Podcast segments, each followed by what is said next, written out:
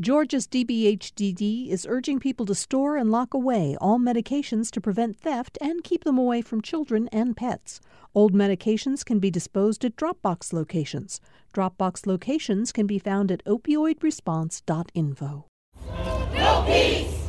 Outrage and protests over the death of George Floyd show no sign of letting up. A diverse group of demonstrators in Georgia and worldwide say they're fed up with racial discrimination and police violence. I'm Virginia Prescott. Today on Second Thought, we speak to Georgians on the ground as protests turn to outrage and get context for the history of resistance in the city too busy to hate.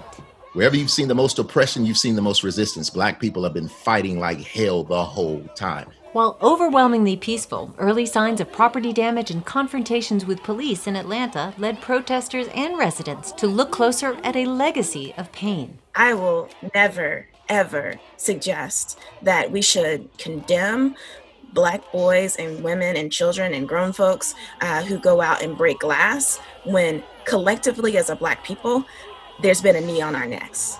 Voices of a movement coming up after the news from Georgia Public Broadcasting, this is On Second Thought. I'm Virginia Prescott. We are now into the second week of protests across the country after the killing of George Floyd by a Minneapolis police officer. The accumulated rage over centuries of racial violence spilled into the streets, streets nearly empty just weeks ago because of the COVID 19 pandemic. No peace! George Floyd, Ahmaud Arbery, Tamir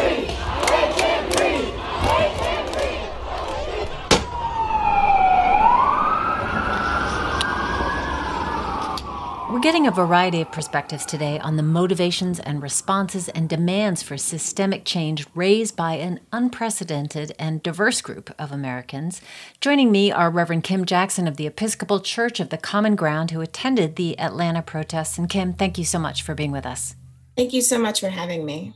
Also with us, Dr. Maurice Hobson, historian, associate professor of African American Studies at Georgia State University, and author of The Legend of the Black Mecca Politics and Class and the Making of Modern Atlanta. Maurice, thank you so much for taking the time. Pleasure's all mine. And Raisa Habersham has been reporting on the protests for the Atlanta Journal Constitution. Raisa, thank you for being with us. Thank you. Thank you for having me. D'Angelo Morrison is Director of Services and Advocacy at He is Valuable, which supports Black queer youth. He's attended most of the Atlanta protests since they started. D'Angelo, thank you for being with us. Thanks for having me. And Coco Papy, an activist based in Savannah. Nice to have you back with us. As always, thank you for having me. D'Angelo, I'm going to start with you. Millions of people were horrified by the video of George Floyd's death. Not all motivated to protest, but you have. You've been out there on the streets of Atlanta. What did you imagine or hope would happen as a result? Yeah, I mean, I'm tired of seeing hashtag after hashtag, black man after black man, black woman after black woman, black trans woman after black trans woman killed in the media. I'm tired of it. I'm tired of the police officers harassing my community in this way. And the message for me is stop I'm done. We're all done. We have to end this now. You documented what you were seeing and hearing and feeling. Here's a clip from just one of the videos you posted. Here you're reflecting on that first night of demonstrations in Atlanta. So, y'all saw me last night experiencing uh, my first protest that kind of got violent and uh, kind of got crazy. Uh, but today I'm going to walk through and just look at some, a little bit of the aftermath, a little bit of the next day. D'Angelo, I know you were out there for days and saw many scenes, but can you describe overall what you experienced? Yeah, I have participated in many protests over my time um, marriage equality, climate change, Occupy Wall Street. But the thing that's different about this one is I feel like my life is threatened every time I step out there. I mean, that was the first day I ever been tear, tear gas in my entire life. Um, like, I mean, it was just a little bit out of control. It was a little bit crazy. This was on Friday. But over the course of the rest of the weekend, I saw things get a lot more calmer. I saw a lot more um, fighting against people who may have wanted to loot, um, making sure our voices was heard to the police officers that were lined up. Um, I saw a lot of people coming together. Um, and I, I definitely want that to be heard and known around the country, around Georgia, is that we're not all looters. We're not all terrorizing our community. We were out there peacefully protesting, and this is not going to stop. Reese, I want to ask you. You covered the protests for the Atlanta Journal Constitution, so also saw many different scenes over a series of days. But overall, how were you seeing the protests evolve for what is now going into the second week?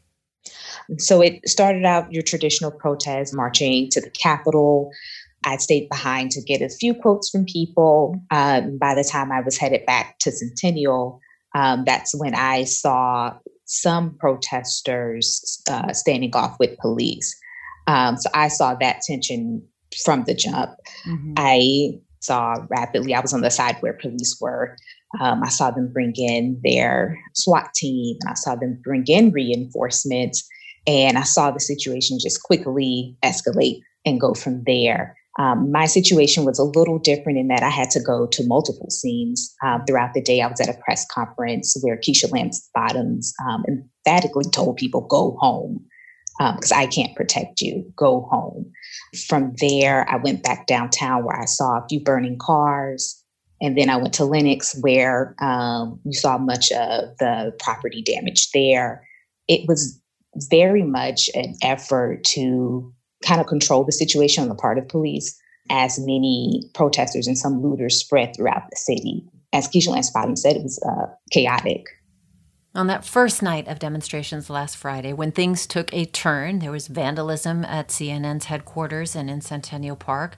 Mayor Keisha Lance Bottoms appeared in a very emotional press conference, which included Bernice King, T.I., and Killer Mike. Let's hear a clip of what Killer Mike had to say. This city's cut different. In this city, you can find over 50 restaurants owned by black women. I didn't say minority, and I didn't say women of color. So after you burn down your own home, what do you have left but char and ash? Maurice Killer Mike there with an appeal for a city that has prided itself on its black leadership and politics and community and culture. His speech and others were praised by some, but also got a lot of criticism. How do you think they were received? Uh, that's a that's a complicated uh, situation. On one level, I mean, I think that Mayor Lance Bottoms, uh, starting out her press conference, saying that you know first and foremost that she's a mother, I think that that showed the showed the humane aspect of what she was doing, and um, and then you know of course Killer Mike's impassioned pleas, T.I.'s emotional uh, plea to the public, you know, to this is not what we do, and and and that's been touted but that's not necessarily accurate. And this is not to challenge what uh, Mr. Harris and Mr. Render were saying. This is not to challenge them, but there's a historical context. This city has erupted before, and it has erupted uh, quite a bit. Atlanta's place in history is when Booker T. Washington gave the speech in 1895 in, in, in Piedmont Park, which W.E.B. Du Bois later deemed as the Atlanta Compromise. That set the stage for Plessy versus Ferguson, which made segregation, it codified segregation into law. And so when we begin to have this conversation, just as much as Atlanta has been this poster child for race relations, uh, there's a feverish pitch that is just below the surface. And this is what you're seeing that, that is, that's playing out. Well, Mayor Bottom's national profile certainly was elevated that night. She has been called in the past the mayor of two cities, won a close runoff election against Mary Norwood. And Atlanta is the city with the highest income inequality in America. So we are living in a divided city. Reverend Jackson, something that you and your parish know well, and you were at some of the protests in Atlanta, also part of the protests in Ferguson, Missouri back in 2014. So, how did the dynamics of those two compare? I, I, did go to Ferguson and sit on the front lines as a chaplain, and uh, I want to be clear about what that means as a as a protest chaplain. My job is to be present with people, and um, I'm not a protester and I'm not a police officer. I stand in between to be present with um, the emotions that are showing up. Uh, so, you know, the stories when people line up in front of a police officer and they tell their story, whether I'm in Ferguson or in Atlanta, those those stories are remarkably the same.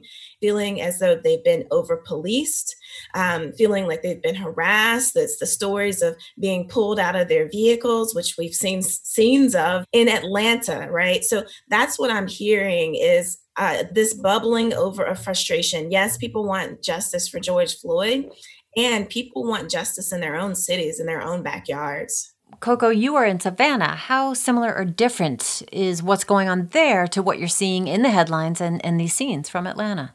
Right. I mean, I think we're incredibly lucky that we have the leadership of people like Mayor Van Johnson, who not only led our march on Sunday with civil rights leaders as Dr. and ex Mayor Otis Johnson, with Francis Johnson, um, with people who have been doing this work for so, so long. But he also announced the creation of an equity task force that will review every single legislative policy created by the city of Savannah, right? I think it is one thing to march, right? But then there's all the very sometimes invisible work that has to be done moving forward to ensure that you don't have to keep showing up in the streets. Talking today with a number of guests about the George Floyd protests that have spread nationwide, no signs of letting up. We're discussing the long history and present realities of protest movements for equal justice and what may come next. Raisa mentioned covering that first night of the demonstrations when things erupted. Initially, the destruction, the broken windows, the graffiti, and a lot of that took place downtown near Centennial Park. But then, as the night wore on, moved up to Buckhead. And Maurice, I wonder if you have thoughts on this because in, in the past, riots have taken place in marginalized neighborhoods in South Philly, in Watts, in Compton, not Melrose or Grove Street or Buckhead, the center of luxury shops, a place where the wealthy or more elite Atlantans live. And, and, and does that complicate or add to this narrative of the two different Atlantas? Sure, I do have thoughts. And, and so I want to give you all just a very brief historical kind of contexting of this. In 1966, uh, Mayor Ivan Allen, who had run on a platform uh, that he would make Atlanta a sports and entertainment city, erected the Atlanta Fulton County Stadium uh, in the Washington Rawson neighborhood, which borders downtown Atlanta, but also ran up against uh, what some would consider a ghetto, but a black community called Summerhill. And the police there shot a black man by the name of Harold Prather in the back, and he dies. I mean, they shoot him in the back. He means it's not a threat. What happens is uh, a groundswell of activity takes place and we see a rebellion. I use the term rebellion or insurrection instead of riot because of how it plays out mm-hmm. in the mm-hmm. media. Is this presented as if a riot is, you know, just energy that is there to destroy, whereas a rebellion or insurrection is really a stab at an oppressive system. And so with this, you know, Ivan Allen shows up and he's booed and hissed. they throw bottles at him, they shoot shots in the air. And so there's 750 police officers in riot gear that show up in that community 150 of them were there to protect Atlanta's investment in terms of, of the Atlanta Fulton County Stadium. 1967, you have the police that shoot a child uh, at the Flamingo Grill in Dixie Hills. You see absolute unrest break out because the city refused to provide proper sanitation. They refused to build parks and recreation for children so that they could have something to do. Things break out. And because of this, in, in February of 1968, President Lyndon B. Johnson called for the creation of a report. Um, I want to just make sure that I get it correct. Is it because the, the Kerner Commission? It's the Kerner Commission, but that's not the that's the known name. I want the actual name. So that report is called the National Commission on Civil Disorders. And this happens in February of 1968. King is assassinated in April of 1968, and Atlanta is the only city that does not protest because they respect King. But when it's put in the media, it's presented as if they did it because Atlanta had good leadership. This was Black Atlanta paying respect to their most beloved son. But I'm saying all this to you because the Atlanta Journal and Constitution at the time did a series of stories on looking at how the Kerner Report plays out in Atlanta. And what they argue is there are two different Atlantas a white one and a black one going in different directions. But in my research, I actually take it further and say that there are more than 10 Black Atlantas, and not all of them see things the same way. But what all of us do understand as an underlying issue social injustice and state supported violence against uh, marginalized communities, not just Black people, but Brown people, the LGBTQIA community, poor people, and, and, and other constituents The Kerner Commission report also implicated decades of racial bias in federal housing policy, in education policy, in bank lending, and the kind of institutional racism that has played out over and over again as the cause of these uprisings. And I really did want to take your point about calling them riots versus rebellions. The language here is important in the way that it's been communicated in the media and other places. The, the New York Times might use a headline that describes absolute chaos, whereas the Washington Post leads with outrage. I'd, I'd love to get into that. Property damage and broken windows, that meant a lot of media coverage and a lot of anger uh, from residents. How does that compare to what you saw, D'Angelo?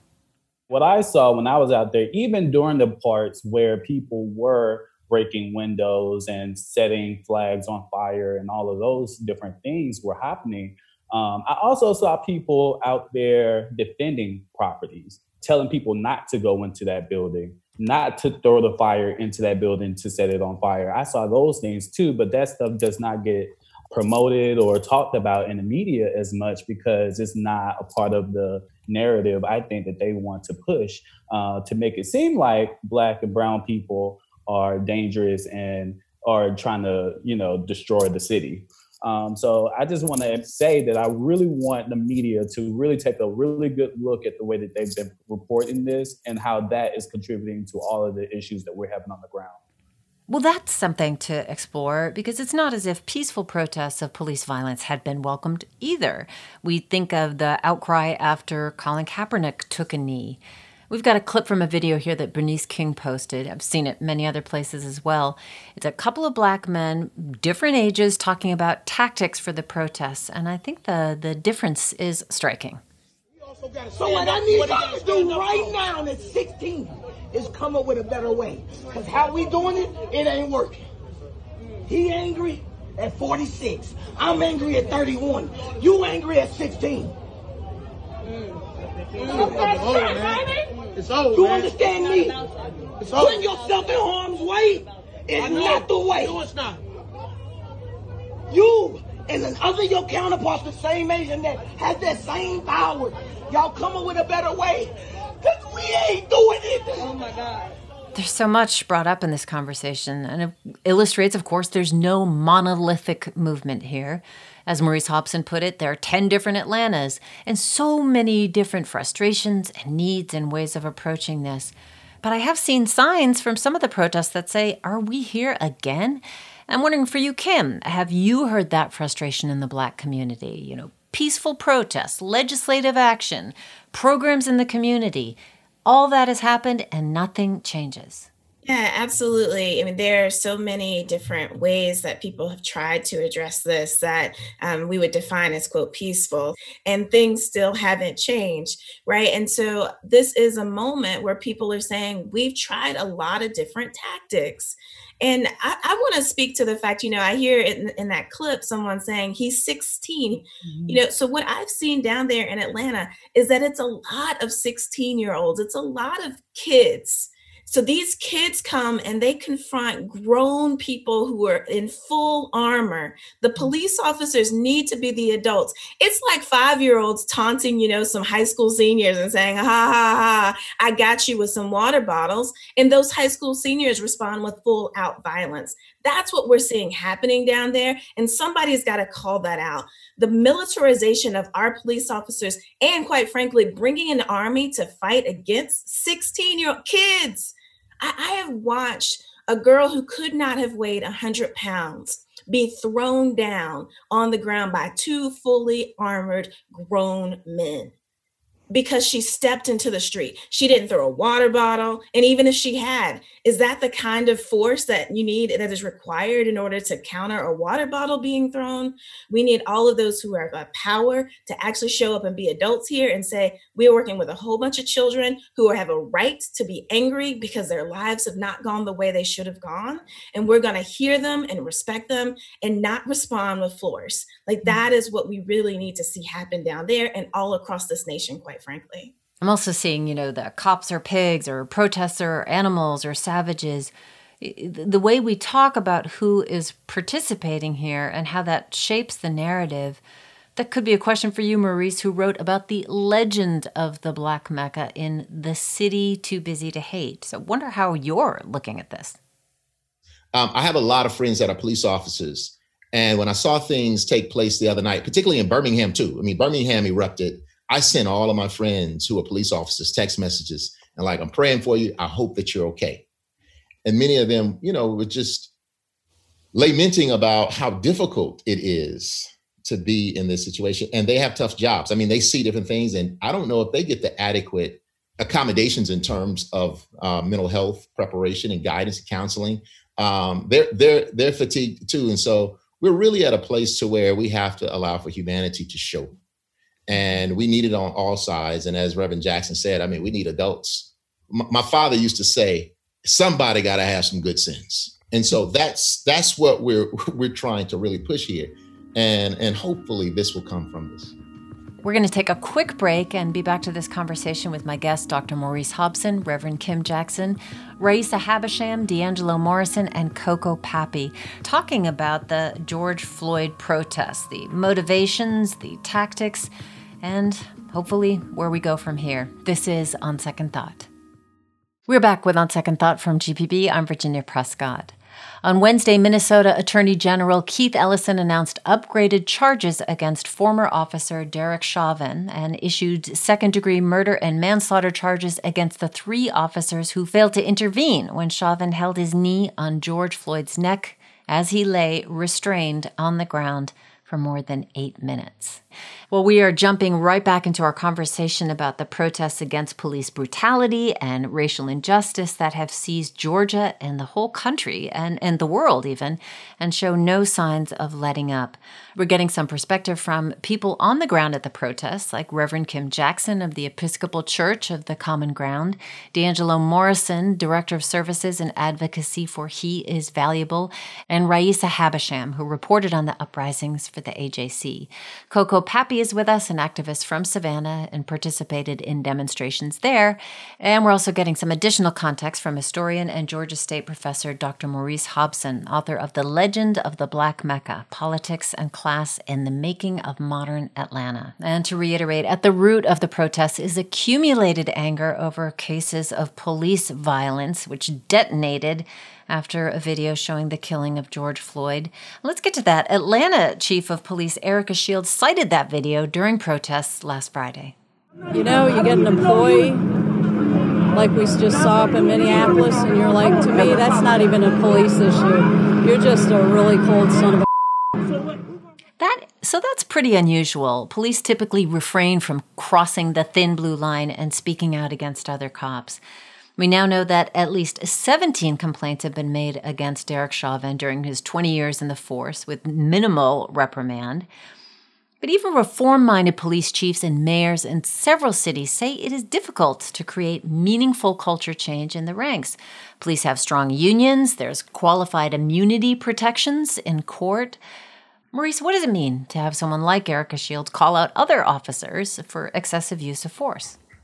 So, you know, one of the things that we must consider in terms of the historical context was in the 1980s here in Atlanta with the rise of crack cocaine and the militarization of the police and creating the Red Dog Police to clean up the streets because of crack cocaine. The Red Dogs were notorious. They cost the city millions in terms of damage, in terms of settlements. And so, what happens with this is the police chief, who, who, who I believe is smart and humane in how she is looking at what is taking place, the police chief understood that. And they understood that there's always been a tenuous relationship between the police department and Black citizens. And, and I want to say this just very quickly.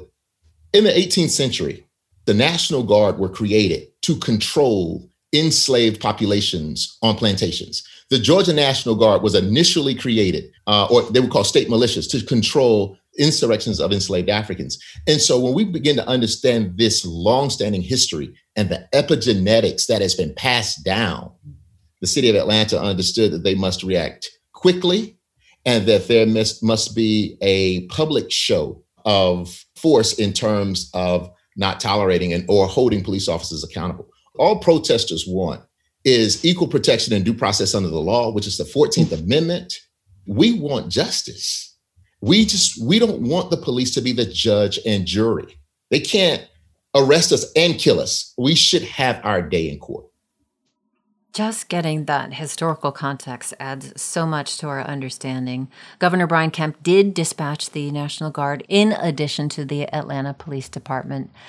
But the police here, they're in a really tough position, and I want to avoid generalizing against all law enforcement and their motivations for becoming police. So let's look at the role of the police, which are, you know, caught in between protecting the right of free speech and dispersing or or controlling crowds. What's the right balance here? D'Angelo, I'm interested in hearing from you as somebody who was on the ground.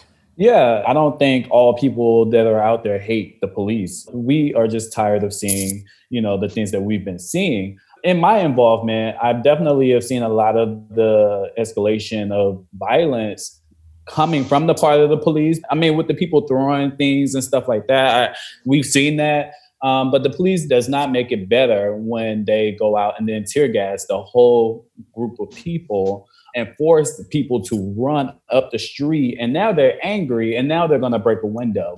I personally do not hate the police. And I what I want to see is that they are held accountable when they do wrong. I really want to see them be held accountable for their actions. You actually have a video that you posted of you getting tear gas. Let's hear just a little bit of that.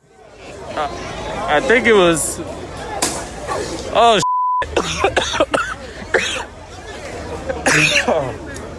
I don't know what it was that they just blew up, but this got everybody coughing is. So that's my guest, D'Angelo, being tear gassed. Of course, we've seen a lot of examples of people uh, being tear gassed, being uh, beaten. You know, nine year old kid maced in Seattle, a old man in a cane pushed to the ground in Salt Lake City that he was helped back up later. A lot of documentation of police pepper spraying, tear gassing, shooting rubber bullets, arresting protesters without provocation. So, what is the impact of these videos circulating widely on social media, being shared in circles that may not have been exposed to this imagery in the first place?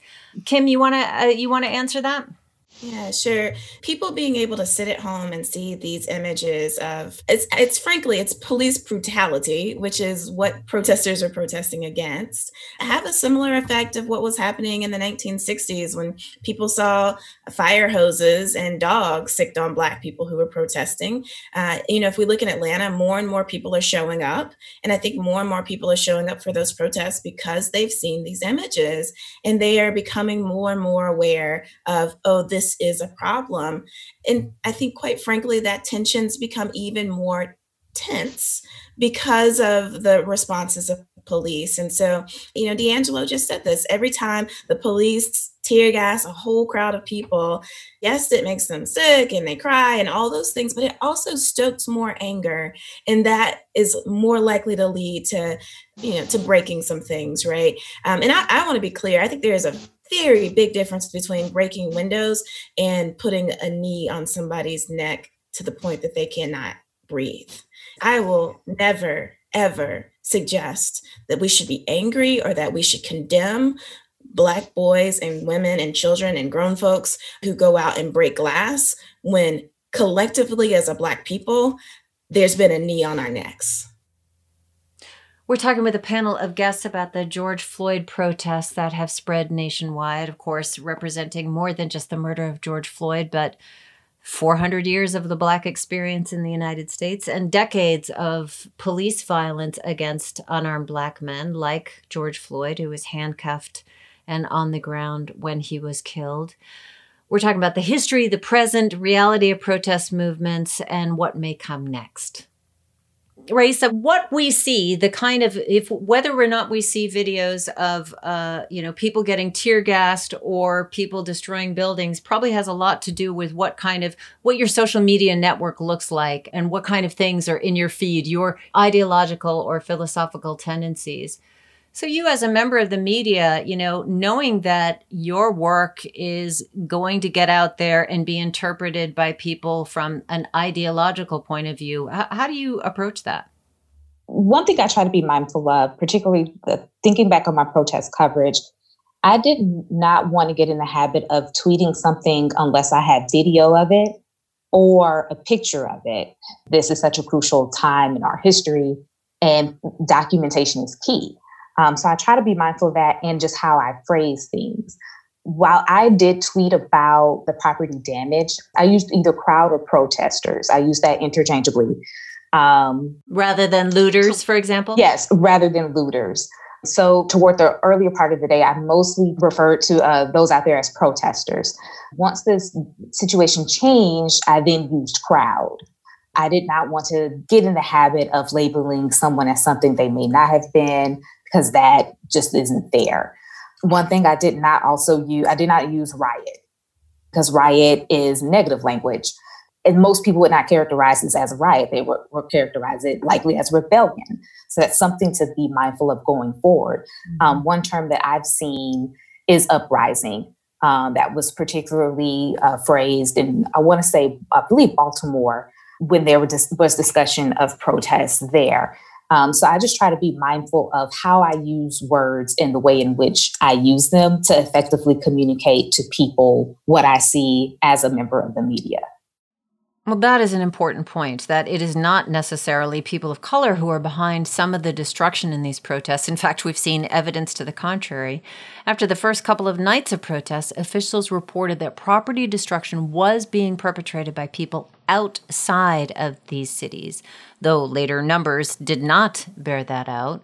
Still, a lot of blame on fringe groups inciting destruction, whether that's white nationalists and accelerationists on the right or Antifa and anarchists on the left, both reportedly bent on inciting violence. And we don't yet have a clear picture of how much influence is coming from outside groups. But what does that mean for you, D'Angelo, and other protesters to see others use this as an opportunity for creating chaos? Yeah, I mean, it, it's really frustrating. I mean, just yesterday, I saw a white gentleman come in and throw something at the police officers and run, you know, the opposite way. And then the whole crowd of African American people and other people running after him to catch him because he's trying to incite violence. We're tired of that too. Again, we are out there to peacefully protest to get our message across so that people will hear us at the end of the day. We do not want to continue to have windows broken. We do not want to continue to have rubber bullets shot. People have lost eyes, like lost body parts, you know. That's not okay. And uh, a lot of that is coming from these outside groups coming in and trying to escalate the situation to a place where the people who are there originally don't want it to be. Um, so we're tired of that, and we definitely think that the police and anybody else who's involved on that level um, need to do a lot more investigation and trying to figure out who these people are trying to disturb the peace. May I add to that? Yes, please. So I think a really good example, a really good concrete example I can give is specifically in coverage that the AJC did on Monday of the protests in Savannah. There is a photo in that group set that shows a young black man. Caption is you know young man aggressively shouts or something like that right? It's just it is him in a moment of anger. But what i think is not being said in that is there was a young white man who started like bashing a skateboard on the sidewalk and trying to incite people. And we had to intervene to get him to stop but I think even now, like looking at this photo, you don't know the entire story behind that. And I think it's kind of a self perpetuating cycle. What we're doing is we're painting this young black man as aggressive, as inciting. And that's essentially why we're here in the first place, because we've decided, culturally speaking, that black men are dangerous and we should fear them and we should police them. And I just, I want to issue like a call to white people in this moment to be very vigilant of that type of behavior from other white people because it inherently puts black people at risk and we cannot be doing that right now. I've seen a lot of commentary, especially on social media, from friends, from white people wondering, what can we do if we support this cause um, and know that we have privilege here? And then counterpoints from people of color saying, we don't need to hear you wade through your pain or anxiety or angst right now. We need action. And and I have also interviewed people of color who say, it's, you know, it's not my job to educate white people on racism or how to behave. So I'm wondering for you, Coco, how are you navigating when to speak up and when to step back? I think we really need to, and I want to like specifically just speak to like white people in this conversation, right? Um, we are in an incredible moment of community trauma, of collective anger. And we as white people should not be policing that nor commenting on that. We should be uplifting and affirming what people are saying right now, specifically Black people. In Savannah specifically, we are doing trauma informed anti oppression de escalation practice, which is essentially going into a protest and ensuring that one, um, people who are triggered because of the heaviness of this moment are taken care of, right? It's just saying, I see you and what do you need, not policing someone's emotion. And it's also making sure that people who come into our communities to incite people, which we have seen record of happening, that those people are not engaged with and are very much pushed out of the forefront. So we specifically are also framing it as a tool that needs to be used alongside white privilege. I think in this conversation, what we're seeing and also, what we're seeing from police footage all across America is that white bodies are treated incredibly different than black bodies, right? Mm-hmm. And that mm-hmm. this is a moment for people to be using their white privilege as a tool to ensure that other people's safety is at the forefront, right? So we're asking white people to put their bodies on the line and ensure that our communities are kept safe. Well, I've seen a lot of that actually, videos of, you know, a white person standing in front of a, a person of color when the police are approaching as if some form of protection. I'm just wondering for you, Maurice, sort of looking at this historically, we've seen the most diverse groups ever during the George Floyd protests. What is the role here of not just Black Americans, Black Atlantans, but white Atlantans, and sort of centering the white experience in this when there is such much bigger issues going on? So, you know, um, the failure the failure of how this is being presented in the media is they really the media is presenting it as if this is about george floyd. It wasn't george floyd. I, I want to tell you something about the black experience wherever you've seen the most oppression you've seen the most resistance black people have been fighting like hell the whole time since 1526 not 1619 and so with this being said i am a big black man I am six foot one and a half, 225 pounds. And my being Dr. Maurice Hobson wearing a shirt and tie or bow tie does not stop the police from looking at me. When I mm-hmm. was 17 years old, the police pulled me over after a big football game in my hometown of Selma, Alabama, and drew down on me. And when they realized that I was, you know, one of the Hobson kids, they let me go. Oh, they're good kids. In college, I played college football, and a lot of my former teammates are police officers and they are good people. But in 2007, the police in Jackson, Mississippi tased and killed my first cousin. And I mm. was at the funeral when my grandmother screamed, Baby, they shot you down in the street like a dog. When we begin to see all of this, and then you see Breonna Taylor, who is in her own home with her partner, who is shot. Mm-hmm. You see uh, the murder of Ahmaud Arbery, who's on a jog. He's taking a run. They shoot him in the street. And then you see the mismanagement and the failure of the American government with COVID 19. All of this is going on during a pandemic. People are dying. And the sad part about it is there will be more that will die. That's why Black America now is at a fever's pitch. And we must understand, I mean, George Floyd was what pushed this thing over. And for him to yell out, you know, mama, for many of us who are a part of the Black community and embody aspects of different kinds of spirituality, it is often said that before you transition out of this world, you see those that have transitioned before you to come to get you. There was a whole expression of African culture that was taking place at that point in time. It's so deep. And so, what we must do is we must hold these people accountable just by making them live up to being what America says it's going to be. We don't want to make America great again. We just want to make America great.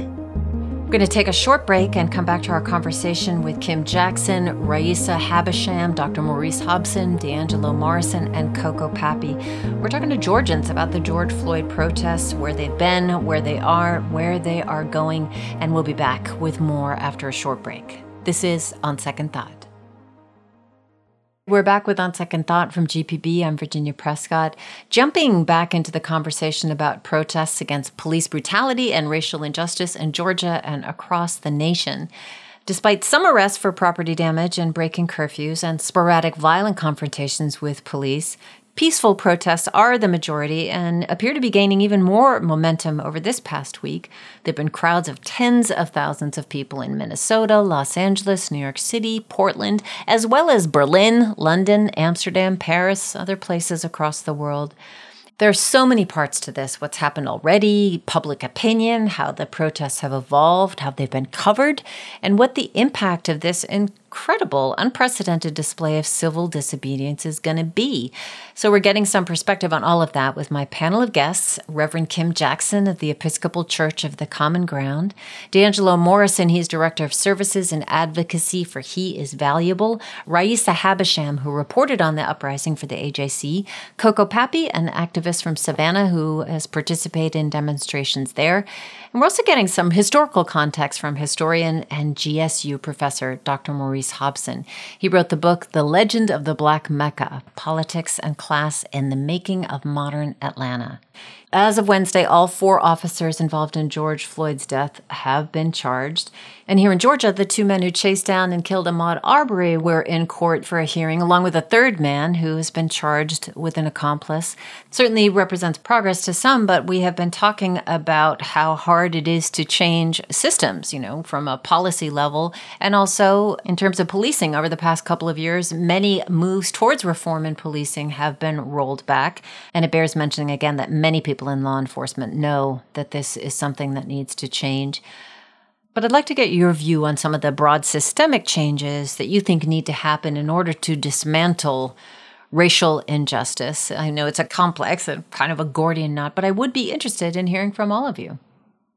Uh, so, this is a systemic issue. It's not just about policing, it's about education opportunities, it's about housing, it's about it's about the environment. Uh, so this is a lot of systemic issues that need to be addressed. And some of these things we can address legislatively, right? So we can get rid of stand your ground laws. Like that is something that could be done. You know, I want to be clear people are standing out there, not just because of George Floyd, but people are standing out there because Black people have been dying from COVID 19 at much higher rates. And we know it's not because we're Black. We know it's because of racism. Black people have been dying early, they've been dying from giving birth and in weights that are so much higher than anyone else. And so we're standing out there for those reasons too.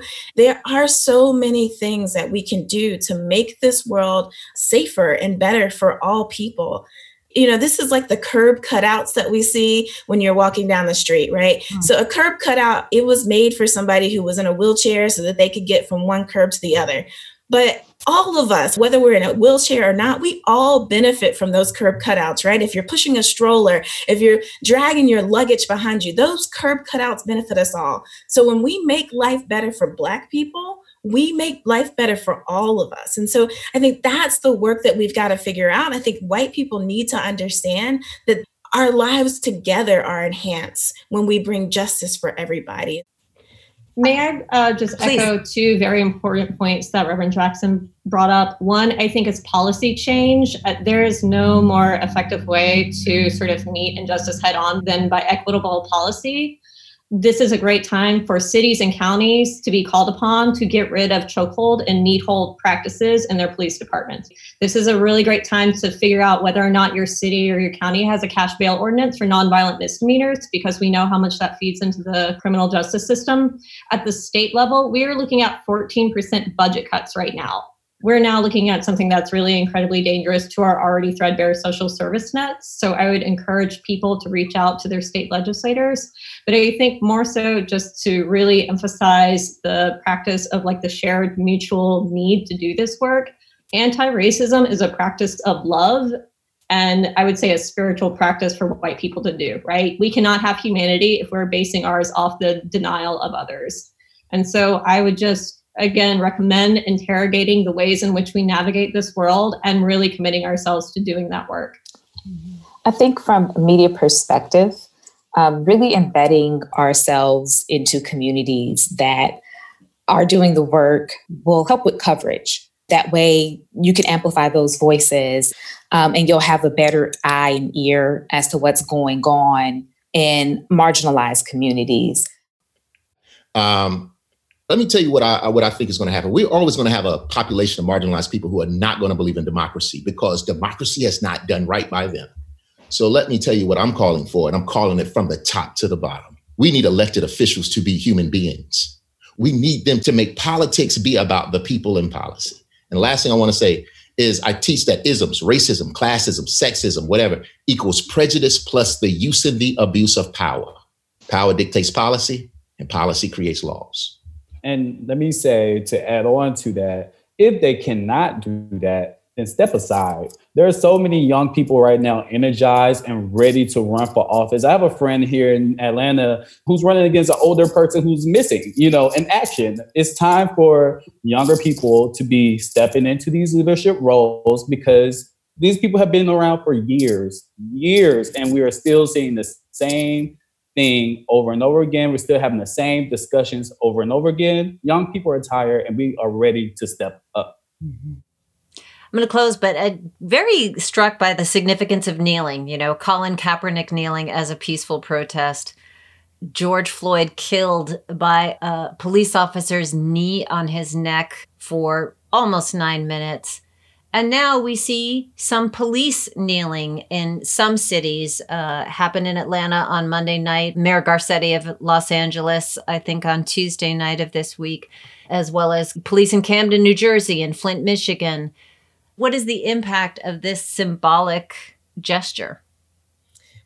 I'll, I'll, just say that as a faith leader, um, you know, every time I see someone kneel, uh, that is a posture of prayer. And uh, regardless of kind of faith belief and spirituality, it's also a posture of humility.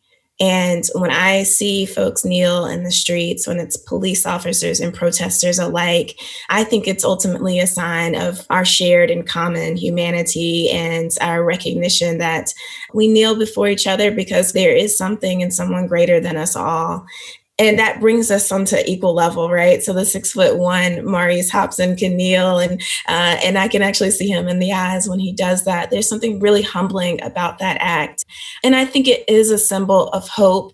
Obviously, you know, the officer kneeling in George Floyd's neck was a perversion of that symbol.